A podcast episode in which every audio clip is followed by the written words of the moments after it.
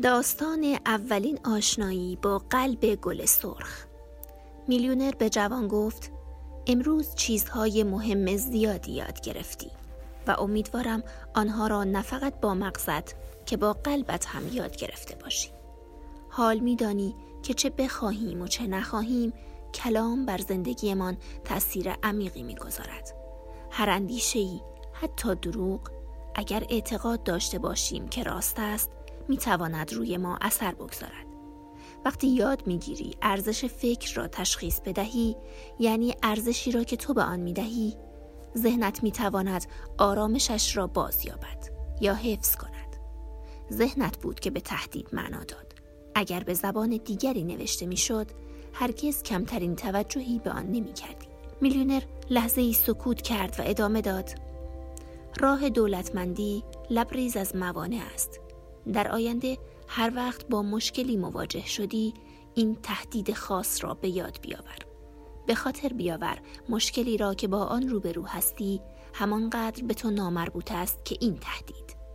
شاید این کار برایت غیر معقول به نظر بیاید زیرا این تو هستی که با مشکل روبرو می شوی.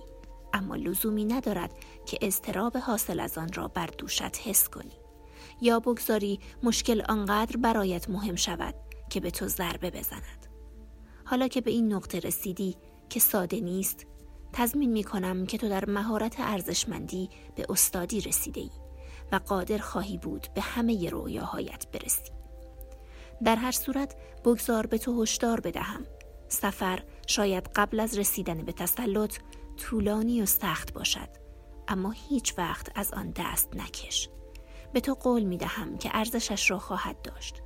روزی خواهی آموخت که تسلط بر تقدیرت و جامعه عمل پوشاندن به رؤیاهایت هدف نهایی زندگی است. ما بقی بی اهمیت است. هر دو مجذوب افکارشان سکوت کردند.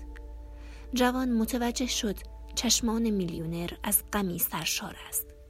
میلیونر انگار همه گفته هایش را جمع بندی می کرد ادامه داد زندگی با توجه به چارچوب ذهنیت می تواند بر روی زمین باغ گل سرخ یا جهنم باشد. همیشه به گل سرخ بیاندیش هر بار که مشکلی پیش می آید خودت را در دل گل سرخ محو کن و به یاد داشته باش لازم نیست مشکلاتت را بر دوشت حمل کنی.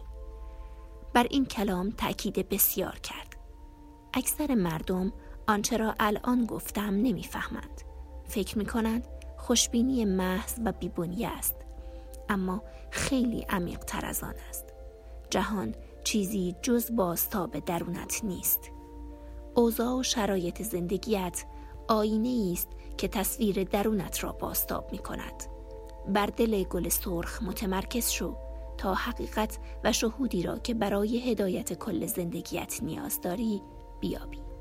دراز ثروت حقیقی را هم میابی. عشق به هر آنچه انجام می دهی و عشق به دیگران.